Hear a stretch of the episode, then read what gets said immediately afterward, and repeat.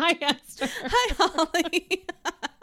This is the fourth time we've tried to record this intro. I will say that this last time was my fault, but the other three were not. So No, the other three were me mispronouncing last names. The last time was Esther's fault.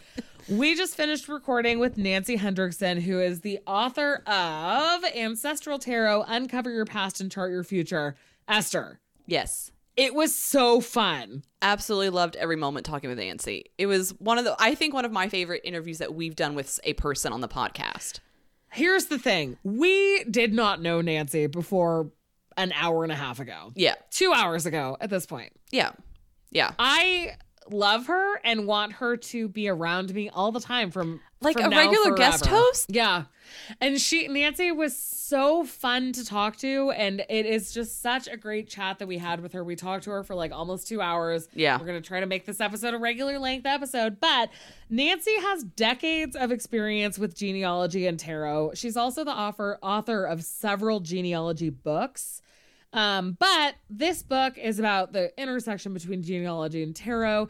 And if you're not somebody who's into genealogy, this is still a interview and a book that could work for you because it is not about genealogy in the way that we think of it as. Yes, I would say. Yeah, yeah. Uh, Nancy accidentally made Esther cry twice.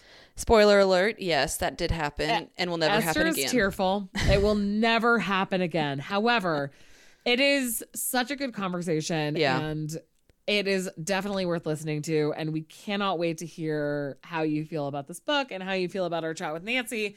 And yeah, so Yeah. We love you and enjoy let's the episode. do it. Yeah. yeah, exactly. It was amazing. You can find her either on Instagram or at sageandshadow.com. We'll link both in the show notes if you want to track her down. She is Mm-hmm. an amazing, giving, lovely person, and we're so grateful for our time to talk with her. So go check out our show notes for more ways to get in touch with her. And I hope that you enjoy our chat with her.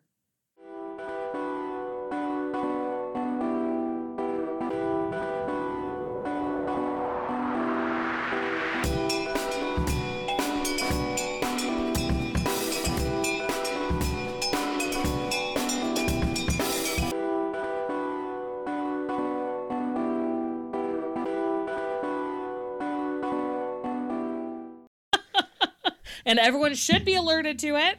Yes. All right. Well, hi, Nancy. Hey, how are you doing? We so are good to see you guys. We are so excited to talk to you about this book. It is so cool. Super excited to talk about this. I am so happy to be here. It, it has been a long haul because I had to cancel once, so I'm really happy to be back. Yeah, that's totally It's okay, though. The world is happening now all of a sudden I around know. us and stuff happens. It's totally fine. we I went know. from all being like, oh, I haven't left my house for like months and months and months to suddenly sometimes some of us being able to leave our houses. Yeah.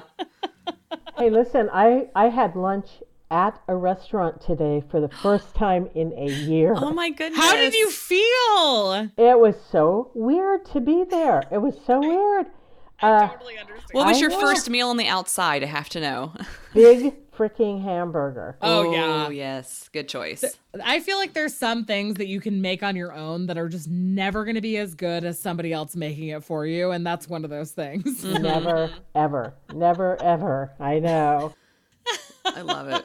It's- ugh, burger's so good. Oh, yeah. Esther, meanwhile, living in Korea, is like, if anyone could make me a burger, I'd be thrilled. like a real authentic burger, not something that's kind of been Frankensteined into a burger. Oh, God. That'd be nice. So, so Nancy wrote the book Ancestral Tarot: Uncover Your Past and Chart Your Future, and we have talked about ancestral work a little tiny, tiny bit on the podcast before. And I feel that this book has helped me realize the extent to which I should be utilizing ancestral work in a way that I was kind of unable to do before. Esther, how do you feel about it? I loved reading this book because it kind of gave me direction in my own practice where I've had a practice kind of going on, but this helps like funnel all that energy and direct it into a productive way instead of just kind of trying to gather things and make something that I'm not sure what's going on, if that makes any sense. So it was a really, even though I've been doing ancestral work, this was a great focusing point for me. Like, I really love this book so much. Yeah. Thank So. Nancy, Yeah. what what what was your start? Was it tarot or ancestral work? Like what led into the other for you? ancestral since I was a little kid, uh, only because I grew up in a family of storytellers. Oh, cool. So I always heard stories about, you know, my grandmother's grandfather, and I mean, back and back and back. Although, as I said to you a little earlier, before we started recording, you don't actually have to know those people. I just happened to. But uh, I I got into tarot when I was about twenty, and um, you know, it, it it was a natural matchup for me but it took all these years for a publisher to actually say, "Oh yeah, that's a good idea." Yeah. Yeah.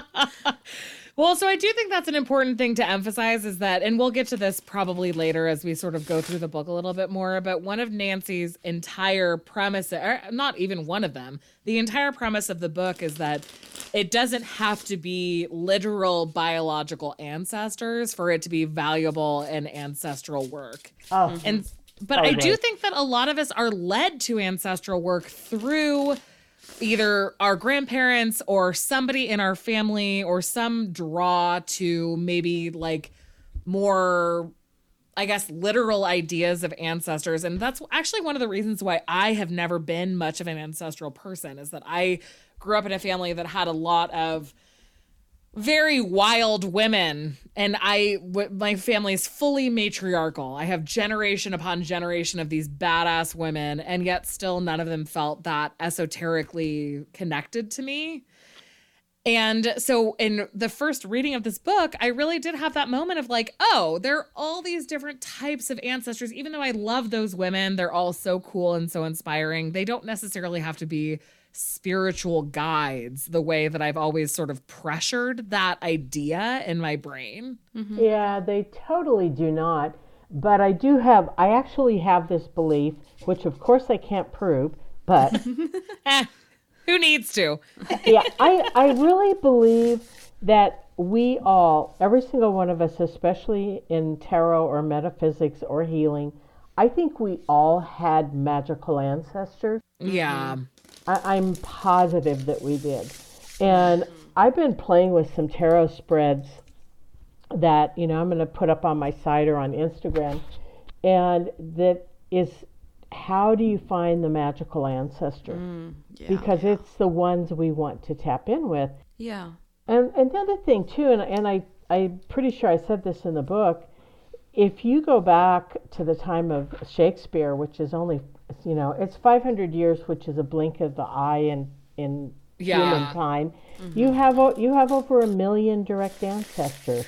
You do mention that, and I Yeah. found that such a strong point because it's 100% true. And our ideas of what our immediate ancestors were like, there's mm-hmm. so much sociocultural pressure on those people in the past to live their lives in certain ways that, of course, they're not going to document in ways that we would recognize as being like esoteric or even whimsical, to be honest. like, there are all of these people who are pressured into being you know, by the books for whatever reason and whatever their current situation is.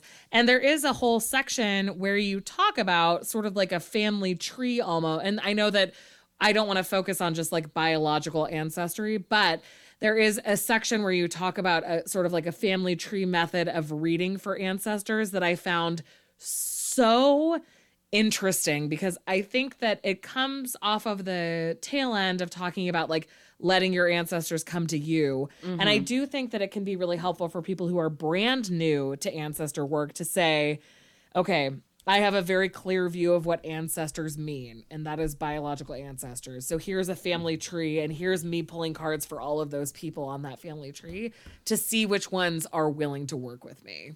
You know what's really freaky when you do that? And in the book, it only we only went back a few generations. If you it go back six, seven, eight generations, and let's say that you say, okay, I'm going to go, I'm going to choose my dad's paternal line. So dad's, dad's, dad's, dad's, and you'll see this really interesting pattern of swords, swords, swords, swords. And then, then all of a sudden, there's a guy who's a cup or a wand. And, Yeah. and then here's the really cool part. Then you look at the cards of who he married because it changed the pattern of the family. Interesting. Oh, it, it's so fascinating. Uh, uh, Uh, it's like, oh my God, it's like mind blown that mm-hmm. how did this happen? How did this cup guy end up with all these sword guys? Mm-hmm. Well, he he or you know he married a queen of cups. Exactly. Oh, okay, yeah. And I do think that there's so many of our ancestral people who broke their own family mold and then now as we like know what healthier relationships look like, it's easy to say everyone who was alive in the 18th century has to have been a terrible whatever, XYZ. Yeah, and not so because if you go back a couple hundred years, people got a lot less hung up on crap that that we put up with or our parents put up with. I don't know how we became became so conservative over the last hundred years because mm-hmm. you know our families weren't always that way. If you read books written a couple hundred years ago, you know they were pretty risque. Yeah. Oh, yeah. And they didn't have what like a family unit that we would consider old timey people having those family units that didn't exist. Exactly. And they may or may not have been married. And, you know, it's, I, I can't believe, uh, you know, and I think Esther, you said that you had a conservative family. Yes. Yes. Um, in part of the book, you know, I, I talk a lot about breaking out of those molds. And, Yeah. And not only a conservative family mode, but the abusive family mode, the Yeah, addictive yeah. family mode. Yeah. Uh, yeah, there's so much you can do. yes. I think that that's one of the reasons why when I picked up this book, I was like, I need to talk to Nancy mm-hmm. Oh, good. because a lot of it really is like it's kind of about like not I don't want to it's not like a like, you know, everything's easy, everything's mm-hmm. fine, ignore the problems of the past. It's really like the whole premise of the book is like your goal is not to solve these past people's problems, it's to mm-hmm. be able to use them now in order to help you grow now. And I don't I I think that that can kind of sound selfish when you just say it that way, but it's say, basically saying like don't get like everyone has complicated family histories and you don't have to rely on your family history to be the arbiter of if you can use ancestral work to grow. Yeah, not at all. Absolutely not. And, and, and you know, let's say that your grandparents were wicked, or your who knows, your mom, who knows. Mm-hmm. It doesn't mean that three or four generations back is somebody who is like your cheering section. Mm-hmm. Yeah. Because my experience in working with the ancestors is, on the whole, they want us to be happy and successful. Yes, and I loved that part of the book when you really emphasize the unlikelihood that our ancestors are lying to us. Mm-hmm. And I would love to hear more about that. Yes, that was a page I highlighted very, very much. I don't think that I think they don't have a, a our concept of time or our concept of relationship. You know, it's like I was your third great uncle. I don't think that matters in spirit. You know, if they can say we're related or I was your grandpa's best friend, you know, they might yeah, but they just don't have that same sense we do. They're much more interested in just saying, How can I help you? You know, I want you to be happy. Let's get you happy. I, I, I just drew a card because I was curious what the ancestors had to say. I drew the Six of Cups, six of which is which is the happy, the happy kid. You know, it's Yeah. the happy kid card. And, and I know I know everybody didn't have a happy childhood. I mean, Yeah. you know that. But and I don't try and go back and solve ancestral problems. I, No. I that's a waste. But I do want to be happy in my own life. Well, mm-hmm. and also solving ancestral problems is basically impossible because you can't, there's no way to know the nuances of what they were feeling at the time. Even if it's somebody that you have a sort of ancestral relationship with. No, not yet. Sorry, dog feeding time over here Okay. in the Easley household. Uh, Mac did Mac did not get dinner, just so everyone knows. She Oh, will. no. She will now. My baby dog. Um, but I do think that it's like interesting to think about the fact that like we can want to, especially this is maybe like sort of like a personal thing, but especially as the child of mostly white ancestors, it's really easy to think ancestral work means resolving the trauma that our white ancestors may have like brought upon other people. And I and that's kind of the context that we've talked about it on the podcast before Right. is like as white people, how can our ancestral work not involve like, you know, pretty traumatizing Yeah. components of people, old yeah. people. Yeah. So the interesting thing about that though is that I do think that it's important to say like, you know, I can try to I, I guess separating it, like being like I can try to resolve the trauma that my ancestors might have inflicted on other people and however that ended up happening, but then also separate that from the larger idea of a more general ancestor and how they can influence us positively. I mean, probably not the same people, but maybe, who knows? I mean, it's a mm-hmm. whole other world of people. Uh to like make it so that we can delve deeper into like our connections with the spirit, you know? And like I am not somebody who's comfortable with talking about spirit despite my position as a podcaster about tarot. Uh, you'd think I'd be more comfortable with it. But I do think it's interesting. And I think that that's what's so cool about this is that it's not like saying our ancestors are flawless. It's saying we can acknowledge our ancestors' flaws and yet still utilize their influence in ways that are useful. Absolutely.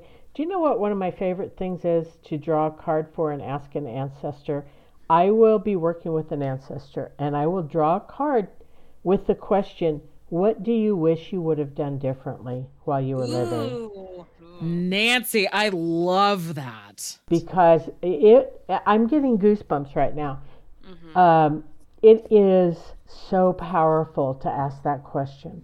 Well, and hmm. also Esther and I both have grandfathers who were pretty terrible people for one reason or another. I would love to ask Ange Adams, Mr. I had a secret second family that everyone found about found out about when I died, what Oh he my God. regrets. I would love to know what he thinks that he regrets.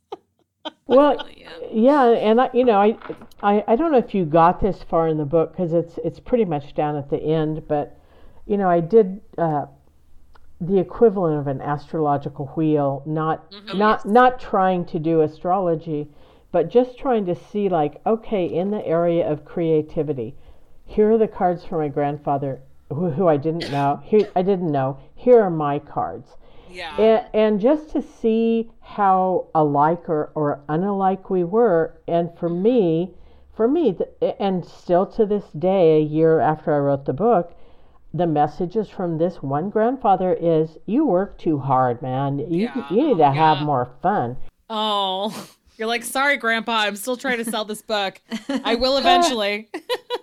but you know uh, this guy from what i've heard was like he was just happy-go-lucky just you know doing happy stuff and i don't think he worried like i do yeah. Uh, but uh, you know, it, it it was interesting to start asking them about what do you wish you'd have done differently, Mm-hmm. A- and so I do feel like that's a good point to bring up the different types of ancestors that you talk about in the book, which I do think, like, because we've talked so much about biological ancestors, Right. mostly my fault because I have this crazy backstory. But I, I, one of the things when I first started reading, I was like, imme- I texted Esther. Esther can attest to this. The Yes. minute that I started reading it, I was like, oh, guess what?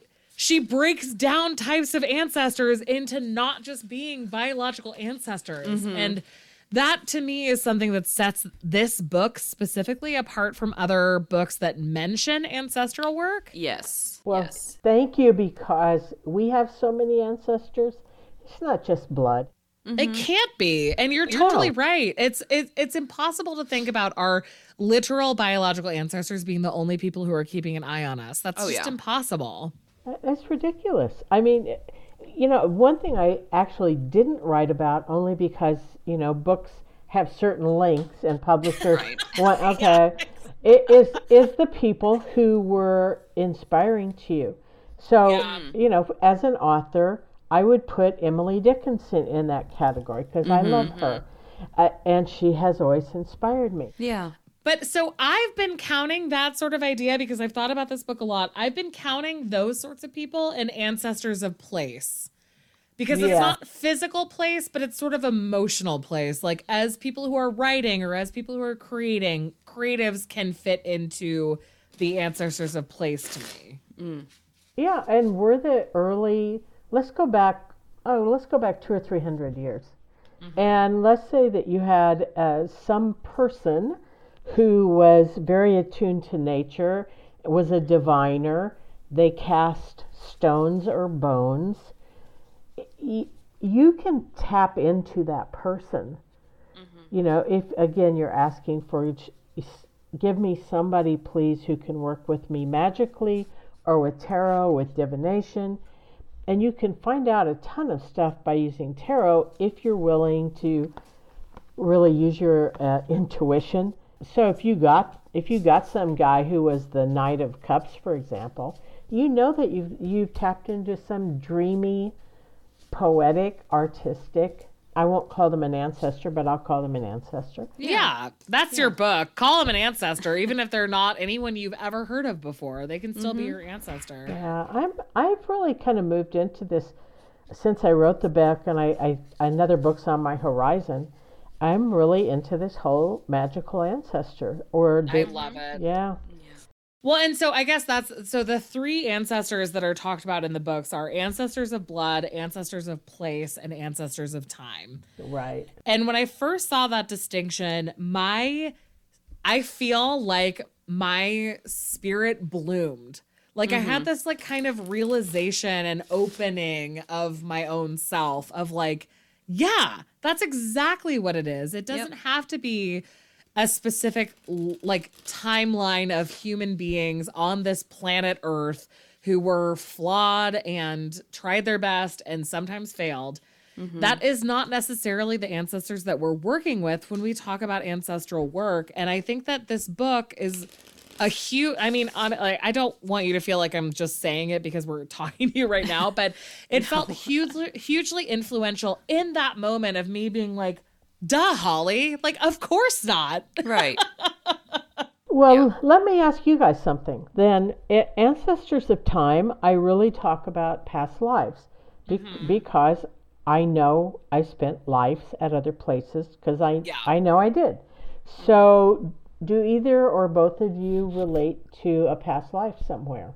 Absolutely. And that is a part of myself that I've not shared with I think I, I think Esther knows because Esther's Uh, yeah. my, my like number one girl. I've not shared mine with Holly yet because it was a recent experience. Oh So- yay. Do you feel comfortable with it now or should we not Uh, It's uh, okay if no. Well, it's it's a new experience for me, but I mean, like people in my book, my life is kind of an open book on the podcast anyway. So I'm it's I'm not ashamed of it at all. It's just very new. listeners don't tell anyone.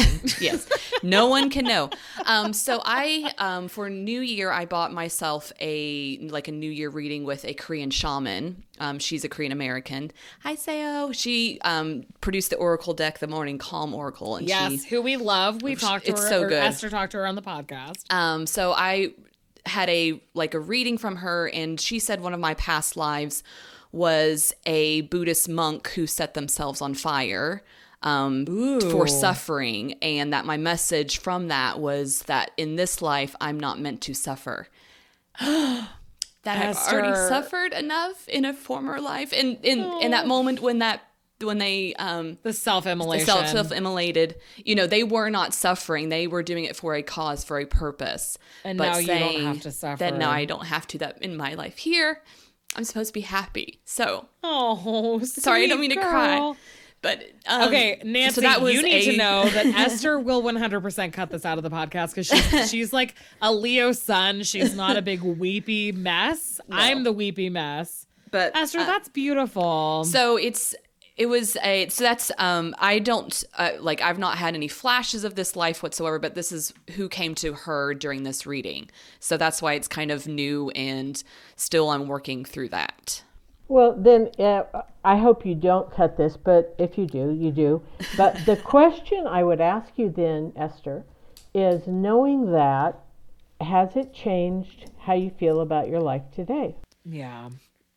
Uh, it has changed my perspective and how like I realized like even in my astrological chart, I think my my Lilith sign is in the sign of suffering. So I always have that sort of um Martyrdom. viewpoint- martyrdom and not necessarily self martyrdom but like that i will set myself on fire for other things in life like Yeah. um other people like i will go to bat for other people like a lot and put myself in that suffering position and so that has freed me like hearing that from her in that past life come forward has freed me from feeling the need to kill Continue myself from others that. right Yeah. exactly so um so that has kind of t- transformed my way my pattern of thinking in and kind of recognizing like oh i'm i'm s- sacrificing myself for others in this instance when i don't need to You and kind don't of setting a band to. boundary so You, you know, Esther, can I get, can I, well, I'm going to anyway. that's okay go ahead it's fine Thank you, Nancy. Do okay. it. Thank you. I, you just have to go over her because she has all these traits where she like doesn't want to share herself. So you just have to do it. this is where tarot really is valuable. Mm-hmm. So, as you were speaking, uh, the card I drew was the Nine of Swords, which is the Nightmare card. One hundred percent. Okay? And so I, I ask about that life, Nine of Swords, Nightmare. And then I, I said, so knowing that, what can she do next to, to get out of that? And I drew the Knight of Cups. And he- knows he knows how to give without hurting himself. So um, I'm not trying to read for you, and, and I don't want to Oh, come. no. I don't want to come across that way. oh don't you're fine Thanks. Okay. But going from the nightmare scenario, which you know, it's I look at this and it's it, in the deck I'm using, all the swords are in her head. Mm. It's all the crap up in her head that's driving. Yeah.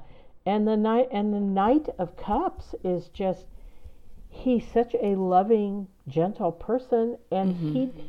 and he does not hurt himself yeah yeah helping others. So uh, it's it's a morphine. This is why I love using tarot with this kind of work.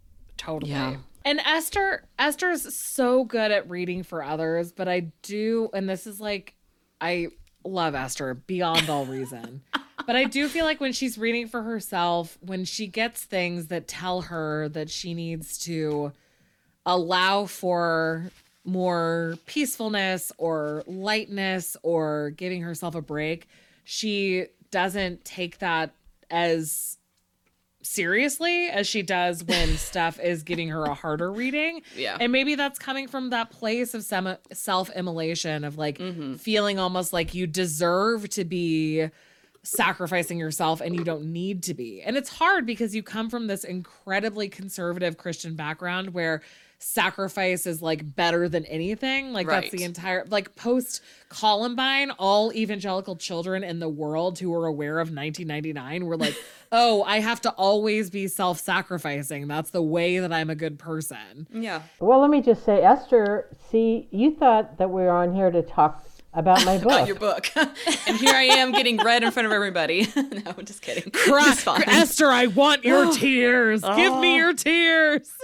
No, but you know what, Esther? I just want to say thank you for sharing that because it is a great example of how tarot can help oh yeah heal and answer some of these questions. Mm-hmm. and how ancestral work even if it doesn't look the way so i think that that's also a huge component is that that's that ancestral work that isn't biological ancestors Right. like you have these ancestors who are concerned that you're giving too much of yourself and that comes through in past life work and that still counts as ancestral work even if you're in your current mode being like i know that my grandmother or great grandmother wouldn't be feeling the same way Right. you have this basis of ancestral work as Nancy lays out in the book that really backs that stuff up. Mm-hmm. Yeah. It was it's like I really enjoyed reading all of like when with this past ancestral work with as far as time and place especially because I'm fairly familiar with my like in like probably within 5 generations my family background um, from my own research that I've been doing before this. So it was very nice for that to be parsed out and broken down and especially with the time like okay, so this is so the, specifically like time past lives past experiences in different locations can be relevant within my ancestral work and be included in that so that was really cool So, it's, the one funny thing about the ancestral work, especially related to past lives, is that I saw my mom and my sister a couple weeks ago, and my sister and I are both vaccinated. So, that's like not part of it. But my mom and sister and I all have specific past lives that we could point to. Really? All three of us. And i do think that that is meaningful because mm. what are the i mean just the fact that all three of us are so like my family my mom is like fully witchy and she's only identified herself that way since i started identifying myself that way but then i was like you took me to a full moon circle when i got my first period so i don't know what you're talking about and the idea that you were like not witchy before i became witchy mom Yeah. yeah. But the fact that all three of us could come up with past lives, it like really helps with that sort of ancestor of time thing where it's Yeah. like we all should be going to those people who we knew in those past lives and saying like what can I be bringing now so that those same levels of comfort or peace or whatever that I was able to develop in those past lives are something that I can bring with me today. Yeah, and the other thing I found with those past lives too is is you could be repeating a pattern in your life today that you have repeated through lifetime after lifetime. yeah Which is what Esther's been saying. Like Esther's repeating pattern is that she feels like she needs to sacrifice so other people can be okay. Right. And, and you know what, Esther? And I've heard this from several people, and it may, it, it doesn't, let me back up and say this again. For some people, it may be this pattern of past lives of addiction after addiction after addiction mm-hmm. to some kind of substance, but i i we all reach a point of saying, I'm going to break this pattern now. Yeah. Yeah, right. I'm the one that's going to break the pattern. Uh, because you don't want to you don't want to be the the self-sacrificing monk in, in another lifetime. Forever. Yeah. Yeah. Well, and I'll transition to the spreads in this in that specific section are so good, and like there are like I I don't know how many spreads you include in this book, but there are it's plentiful. So- you don't need to read tarot to enjoy this book and start your ancestral work because you do spend time like on sigils and on altars and you know Ugh, connecting the and sigil touching your intuition. section.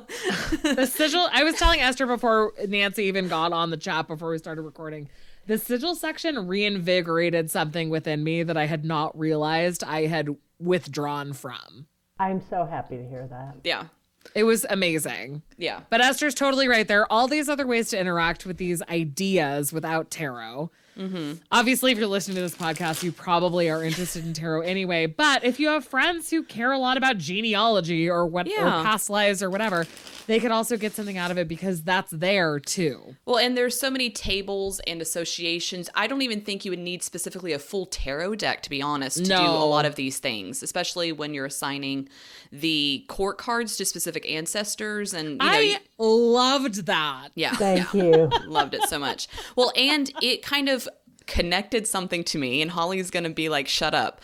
But No, I would no, no, no, I mean I mean like no, I mean like shut up like excited shut up, not oh, like Oh an yeah, yeah, actual yeah. shut up. Oh, like shut the fuck up! I can't right. believe it. Okay, so yeah, if, I, I'm if here for, for that. longtime listeners, when we first started this podcast, and especially when Holly was drawing the temperance card for her own spiritual work, Oh and my then the, God. the temperance card saw, started Nancy. to follow me, it was ridiculous. Nancy, I was getting temperance every single. Uh, we would read on the podcast, and temperance would pop out just for me. It was like every single time I It pulled out a tarot ridiculous. card, temperance would pop out for me, and that was my spirit guides being like, "You're, we're here. Please pay attention to us." Right. every single time. and then it transferred from Holly to me. Okay. And when I would ask who the spirit is, what the spirit is, the page of cups would always come up. Huh. And and so I was like, well, okay, I'm not pregnant. I'm not having a baby. Like that's not happening. I don't know who this page of cups is, and it didn't connect until like I read the book and as well as a reading that I did with um, the Memento Mori Ancestors and Advisors deck that has specific cards like that are associated Grandfather, with like grandfather, grandmother, grandmother, things yeah. like that. And last week I drew brother, and I was like, where is there a brother of mine that is an ancestor?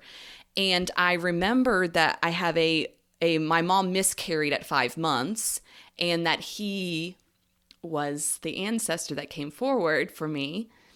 And this is the page of cups because it's a young because kid. Because he's a baby. Right. And that he just wanted to be acknowledged and recognized, and that he's kind of been the one sort of excited for me on this journey of like blossoming and writing the book and stuff. So that connected to I me reading the book. hold you to my bosom. because Esther's like, and honestly, they might be listening now, so we can't even talk shit about Esther's siblings anymore because she finally came out to them as being into this. But you don't have an existing sibling who is 100% you're doing the right thing. Right. So having an ancestral sibling who is is amazing. And I'm Yeah. so happy for you. That is So so, thank- cool. Thank you, Nancy, for writing that part of the book. Because like when I saw that table, I was like, a young adolescent kid, boy, probably. Oh my gosh, like that's my you know little brother that was never born. So Would he have been older than you or younger? no, he would you? have been younger. He would have been um, between my middle brothers. Okay, So. Esther's the oldest of Six, Six? children. Yes. Oh, Esther, I love that. This is what what I love about this too is that you don't have to know. I mean, okay, so how did you know it was your the brotherhood who had who had miscarried, who had So- been so- miscarried? Did that just like come into your brain? Um, well, it- I fr- in um the Memento Mori Oracle deck, it just it has like a brother card, and I drew the brother card, and I was like, but I don't have like a dead brother, you know. At first, it would because my brothers are living, they're fine, that sort of thing, and it, specifically, it was for brother. They're and, pains in the ass, but they're fine. yeah. Um, and so so then I was like, oh wait, I do, and then that's when kind of the Page of Cups made sense. Yeah. it kind of So it like was was, affirming. simultaneous. Yeah, it was a Yeah. simultaneous sort of like, oh my gosh, that's that's why I've been go- getting so much young energy every time I pull ancestor cards, and I haven't recognized it because, you know, I was so young when it happened, and it was kind of a traumatic event in my house that it was kind of not that it wasn't spoken of again, but it was it was like blocked almost for a while. So, like remembering like, oh yeah, that's right. This happened. He wants to come forward and speak was like very affirming with this page of cups. I love that. I love that. Yeah, I love that so much. And, and you know, really I- beautiful. I hope that people give themselves permission to experience stuff like this. And whether whether it's flipping a card that says grandfather or brother or and, Mm-hmm. and it doesn't have to be brother brother from this life. It could have been Right. brother brother from some other life. Uh, and I, I mean, when I was writing the book, I flipped a card and just like boom in my head, I saw a tombstone I had visited probably 10, 15 years ago. And I, I knew without da- a doubt who that was that was it was a knight card. I knew who it was. Mm-hmm. But you know, you just have to give yourself permission to be open to okay, I'm ready. Tell me who that Yeah. is. Right. Yeah. And I actually think so at the very beginning, it's like within the first freaking 20 pages of the book, there's a whole section about which ancestors want to be worked with. Mm-hmm. And Yeah, I that's think true. that, that that helps with people who really don't know where to start, which I would count myself among that sort of mentality about it. I'm so incredibly grateful that Esther is having these experiences and getting so much clarity. And I've never felt that. And so the idea of doing a spread, a tarot spread or an oracle spread or runes or whatever works best for you, to be like, and do ancestors of blood need my attention? Do ancestors of place mm-hmm. need my attention? Do ancestors of time need my attention? And then you can kind of move on from there because the book is so filled with all these excellent spreads that you're not trapped. Like you can move throughout it, right. but it at least gives you an entry point into ancestor work in a way that I think a lot of other books about ancestor work assume you're already entering it. Mm-hmm. Yeah. And this one is like, so if you don't even know where to start, how about try this, which is amazing, Nancy. And you're giving everyone such a gift with that because I do think that people are uncomfortable with ancestor work if it's not something that they're that com- that familiar with. Well, and they they're uncomfortable if they had a really crummy childhood. Right. It, well, especially that way, yeah. You know. And we have so many listeners who really relate to Esther and her family's sort of more evangelical, very conservative Christian background. Like my family is like Episcopalian, like more like sort of, I guess, like liberal mainstream American Christianity. And so I don't have the same experiences that Esther has, but a lot of our listeners do have similar experiences mm-hmm. where they're trying to like shoulder their way out of a lot of trauma. And so ancestral stuff can feel so stressful because you're basically in a more simplified version that isn't in your book, which is so much more helpful and a little bit more complex. If you're thinking about it in terms of like, I can't bring this person into my own personal life, right. then that's doing a disservice. And the book is helping you figure out ways to bring in ancestors that want the best for you. And you don't have to be as concerned about like, if they're corporeal forms in the version of themselves that you knew is supportive or not because that's not what the book is about. It's about everyone else. It, it, i totally agree with you. And you know if you have a very conservative family i know that you don't want to go say oh i talked to this dead uncle last night. I, I totally get that. But as you said holly this the book does give you other ways to go in.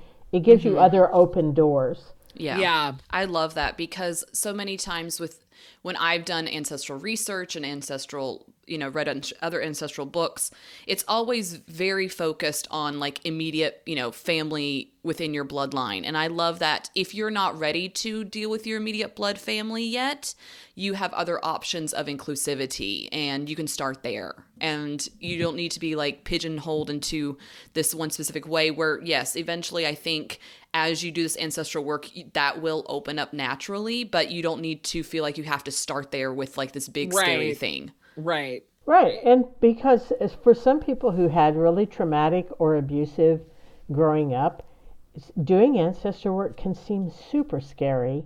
Yeah. It's like, I don't want to relive any of that crap. Mm-hmm. Um, so start with a, an ancestor of another life. Yeah. yeah. I love. I. I mean, honestly, seriously, Nancy, that's the thing that I think makes this book so special is that I have not seen anything mm-hmm. relating to that.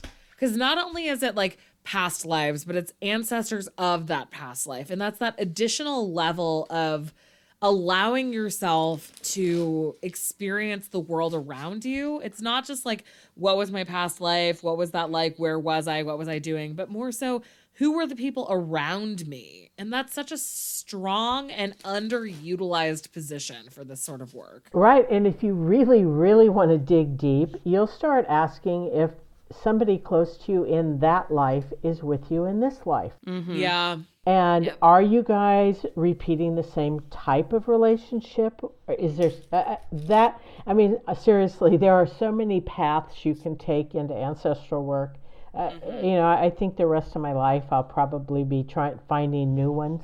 Yeah.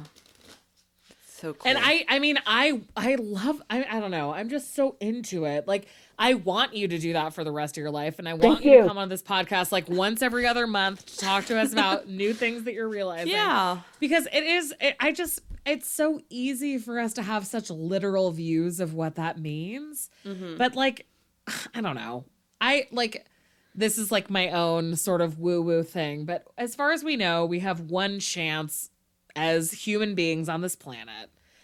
And if we have more, that's freaking great. And I truly do think that I've had other chances on this planet, and some of them have been more successful than other things. But why would I not want that, like the father there or the uncle there or whatever, who I can see so clearly in my own idea of my past life, which Esther knows all about. Mm-hmm. Um, I don't know if I've talked about it. Have I talked about the podcast? I don't Esther? think you have. I don't think Okay. you have. Yeah. I have like a very clear view of a past life, and those people who are all in that inn in the middle of nowhere with me, just like trying to make sure that people didn't die on long journeys, like those people should be here with me now. Why wouldn't I let them be if they want to be? Why wouldn't Yeah. they be?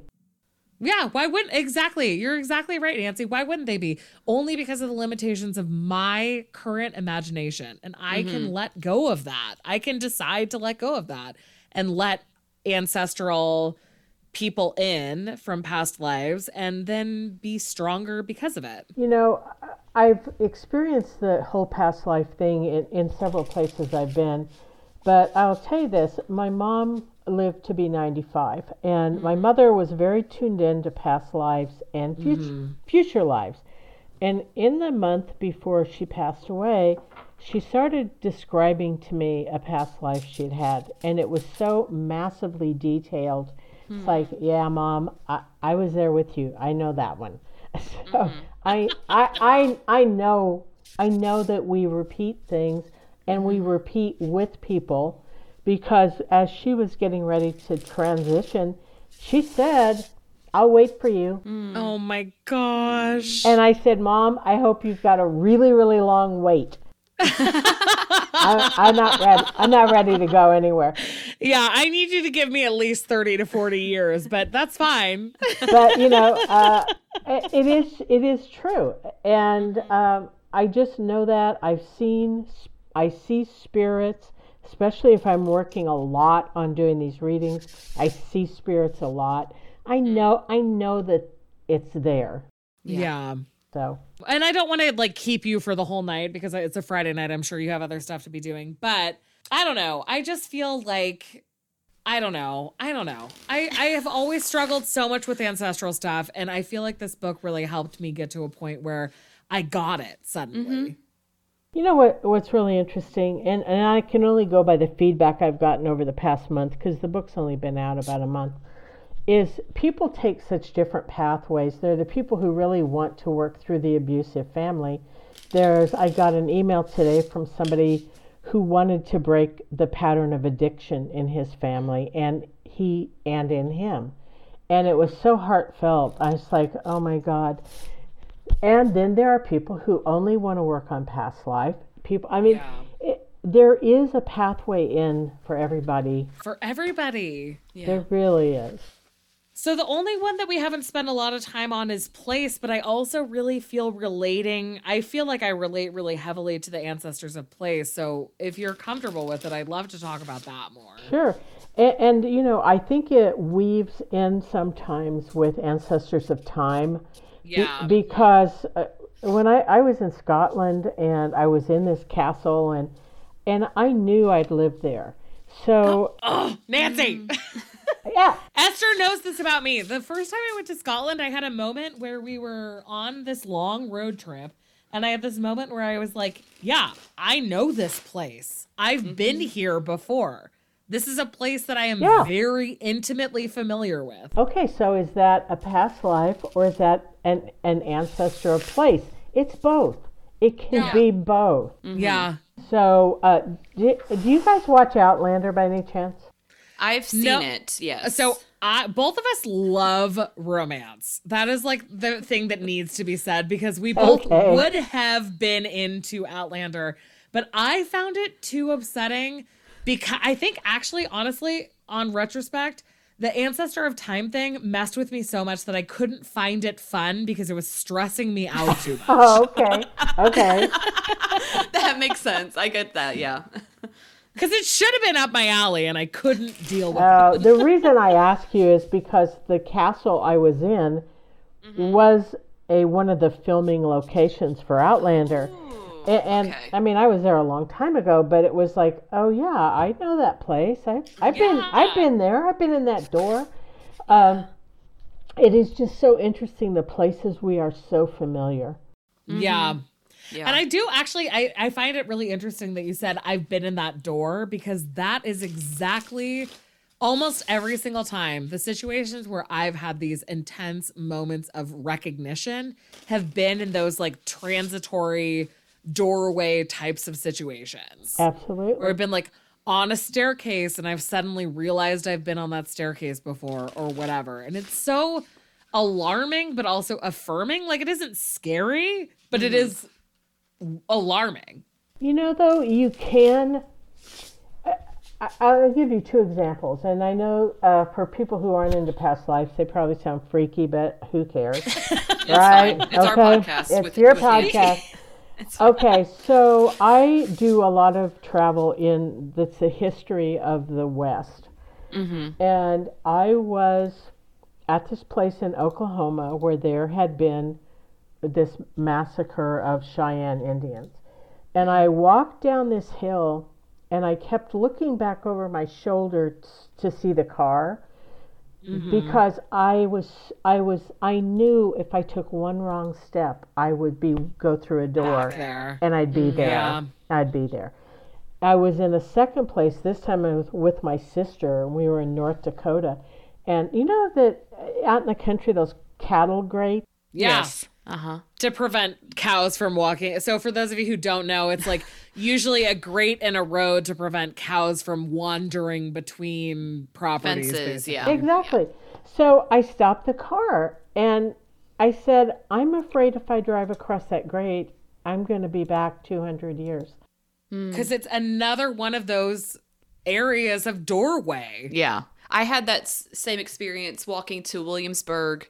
Um, like literally like the Williamsburg area, there was like this moment of like if I step once I step over this, like I'm going to be going back in time. Like there was that visceral experience, that physical like momentum in your bo- in my body at least. Yes. Walking into, you know, Williamsburg. Well, so, but I mean, I get it. I've been to Williamsburg. I know exactly what you're talking about. Yeah. And I mean, not only is the place looks like it did in the 1700s, all the people do. Yeah. Uh, but there are places that I swear are portals through Yeah. to, Yeah. to a different time, just like in Outlander, and it freaks out your head. But Mm-hmm. it's like I don't want. I'm sorry, I don't want to go back 200 years. No, I know. I don't want to walk into the middle of a battle. I don't, you know. right. And I so like one so this is maybe ancestor of blood and also ancestor of place, but my dad's family is from Greece and one time we were visiting my dad's cousins in Greece. I was like 19. And we went to the Acropolis and then we went to the Agora, which is like the um like I guess like market stall area. And it's closed to tourists, but they're doing a lot of research there and I had a high school high school teacher who was researching there. And anyway, we walked into this agora, which is all of these like little stands where they would normally sell stuff. And I had a similar experience where I was like, I I'm gonna stay here.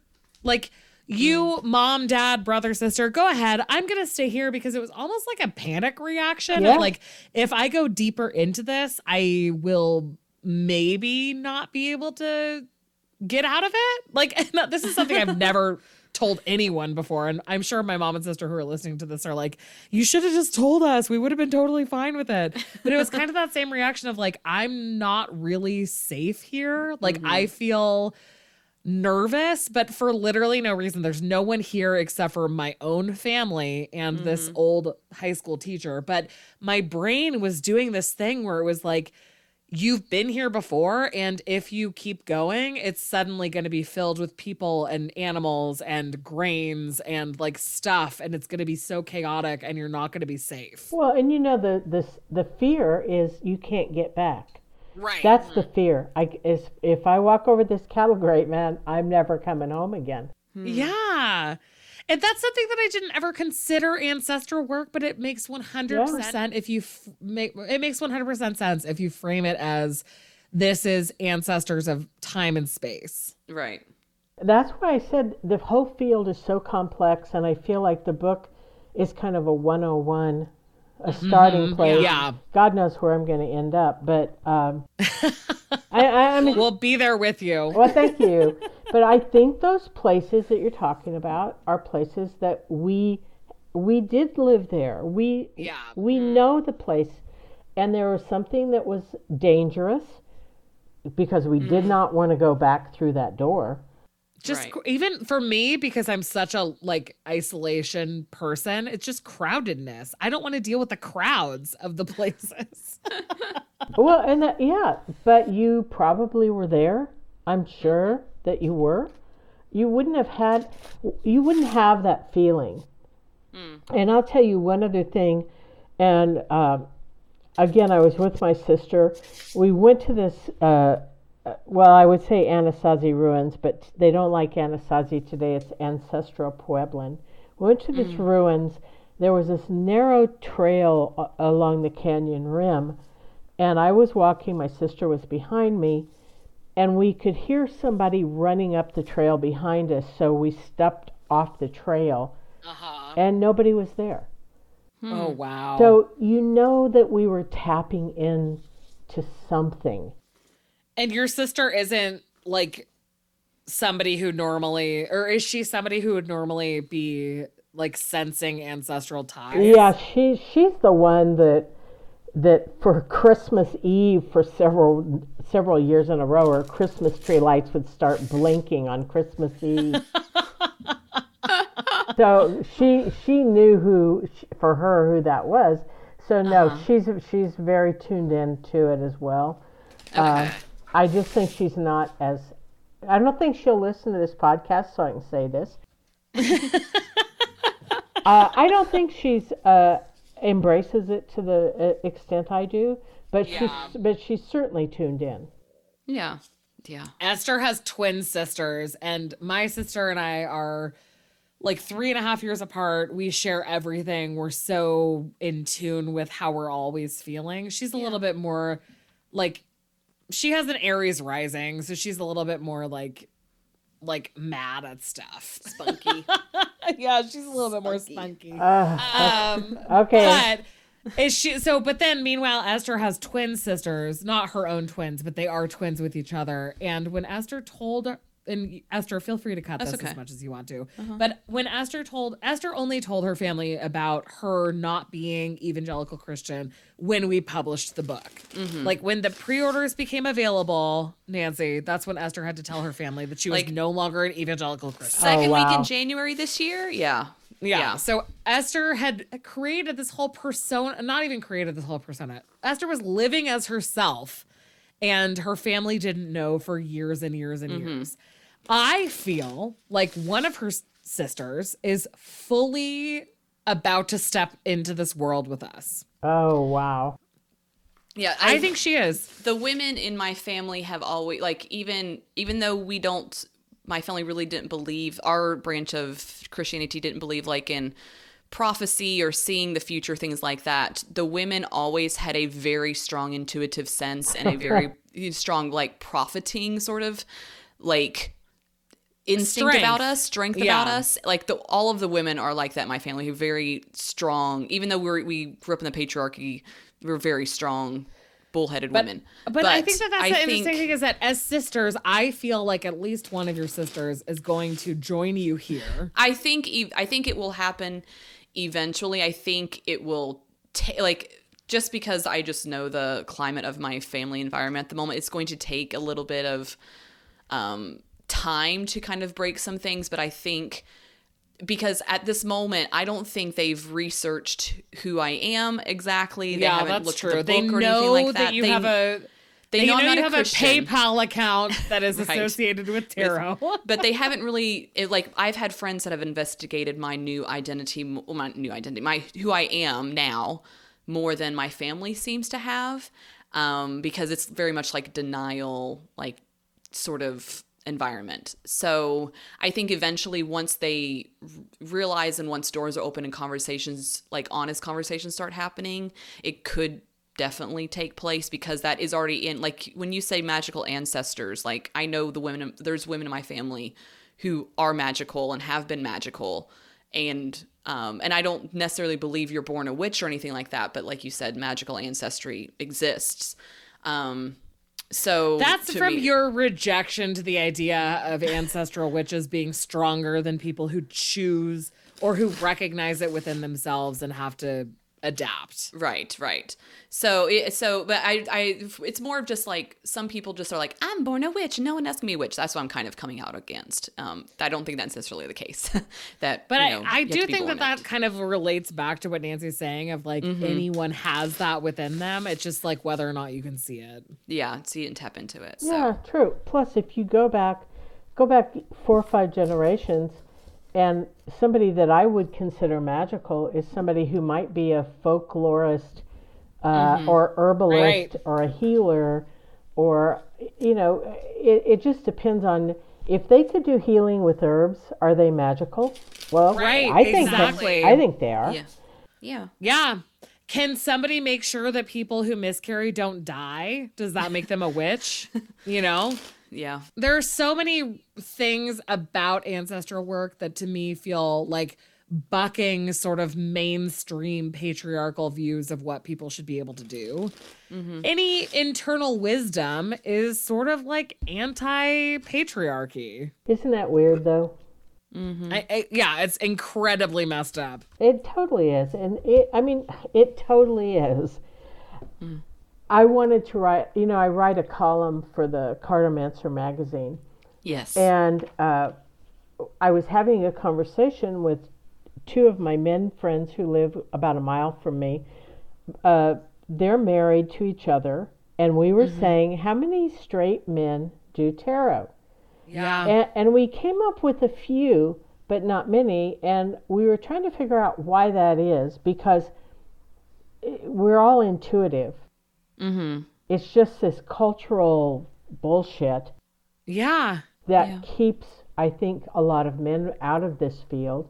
Which is, you know, I'm kind of going far afield of what of what we started talking about. That's okay. It's okay. It's okay. We both feel very strongly about Yes. this. Having having ma- male friends who are into tarot, and the very f- like every single one of our male friends who's into tarot is gay. Not a single one of them is straight. and and I'm you know I mean I love my friends and I'm I'm so happy they're into tarot because we can sit down and talk and they have a very different viewpoint than I do oh, yeah. and, and I mm-hmm. I appreciate that it it gives us fuller meaning to the work we're all doing so mm-hmm. anyway that's that's my soapbox about Yeah. guys come out and I know. Well, that's the thing is that if other people are doing it, we want to hear from you. And I know that it's probably weird to put yourself out there, but also like there's a spot in the tarot community for men who, you know, like there's just a spot for men.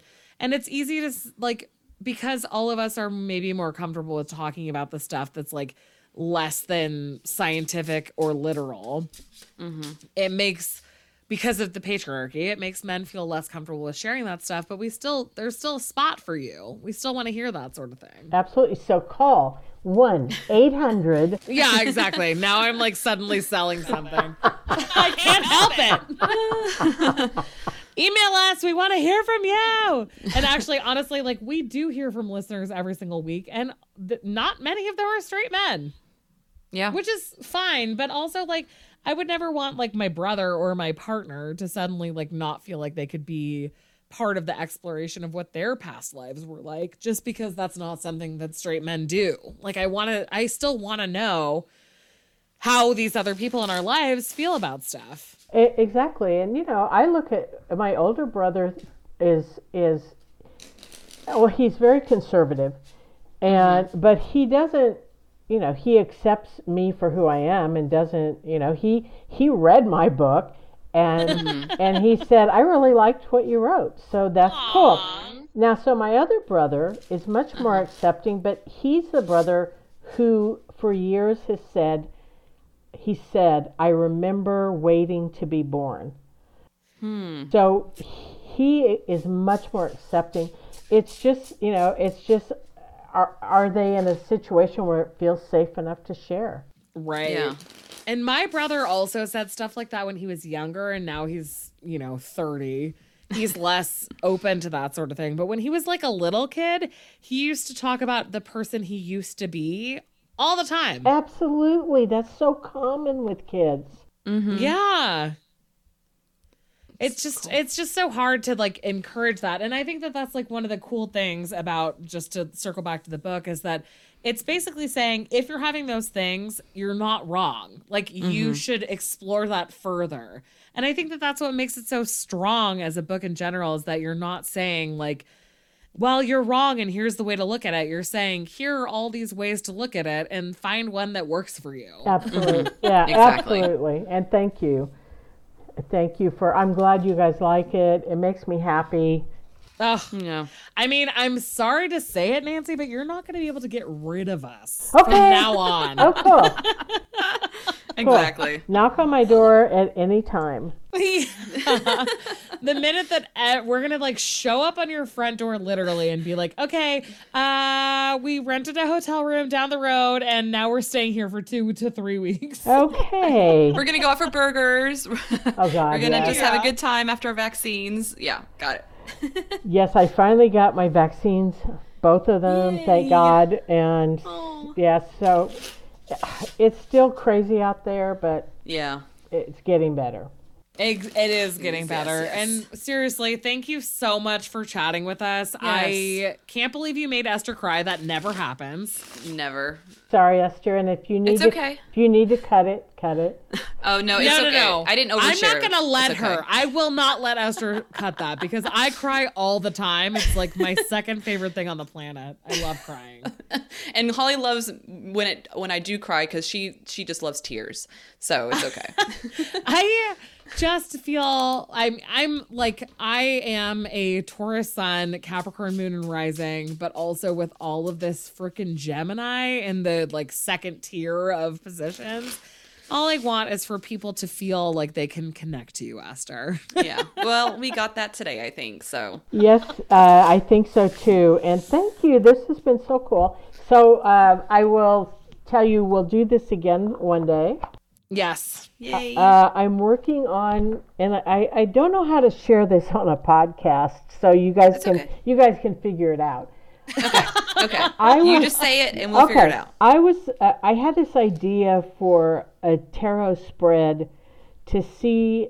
I have okay. It's like my issue is how can I consistently do healthy things. Mm. Okay, so my question is: Is there a past life pattern? Dear ancestors, help me with this. So I created a tarot spread. I went over to my friend Fred's and said, "Let me try this on you." So mm-hmm. so we're trying to to see how to make it work. But since we're podcast and not visual, I don't know how to do it. That's okay. If you just say the Well, like, yeah, tell me say the positions, and we'll draw it up and then I'll Yeah. make a little I'll make a Graphic little graphic and then we'll share it with you and you can share it on your page. Oh, cool! Because then we can I can show people how to get the information and how to work through the problem. Yeah. Ooh, so how many this. positions are there in the spread? 10. Okay. Oh, wow. Okay. Okay. I've got long paper here somewhere. Oh, wait, actually, so all, Esther, keep all of this in it. One of the interesting things that Nancy also talks about is how spreads are traditionally laid out left to right, just like straightforward, mm-hmm. whatever. But you Right. need to keep doing them until you figure out what structure you'd like them to be in. Yes. Because that is important with ancestor work. And Nancy, I don't think I've ever heard anyone express that in a way that made as much sense as in your book. Oh, thank mm-hmm. you, thank you. Yeah, so I love that too. Thank you so much. So I'm going to send you guys like a picture of the spread I'm working on, Okay. and then then you can figure out from there. Okay. yeah, perfect. totally. I want to hear all the positions though beforehand. Well, that's the tricky part. So you'll, Oh. you'll Okay. uh, we'll have to have another conversation about it. Yeah, we're Okay. free. Whenever works for you, just let us know. Okay, I want. I can't wait to see it. Okay. I know. Me too. Super excited. Alrighty. But we appreciate you listening. If you have any questions for us, go ahead and go to wildlytarotpodcast.com or wildlytarot.com where you can find a form with which to submit questions. We appreciate those. We will answer them. Yep. And you can follow us on Instagram. That's you. Oh, uh, nope. I'm looking at a very old, very old outline that has very I'm not different. looking at anything, so good luck, Esther. This is like Good luck me. Oh. recorded in my evening. I know. Probably in a year. yeah. Um, we have a. I just remember we have a Red Bubble shop in Discord, and you can find those in our show You notes. skipped the Facebook group. Oh, and the Facebook group. We have a good, cool Facebook group too. So social medias are there: Instagram, Facebook. Find us. Yes. And our Discord server is super fun. Esther Yeah. and I check it way too infrequently, but the people who are there are amazing. It's Yeah. a good community. It is cool. Super cool people. And you can, as Esther said, also get certified with tarot reading with the Wildly Tarot certification if you go to redbubble.com. And I think that's basically it, right? yeah. So go forth and tarot wildly. We love it. Yeah, go forth and tarot wildly. We love you so much. So much love. So much. Aggressive love.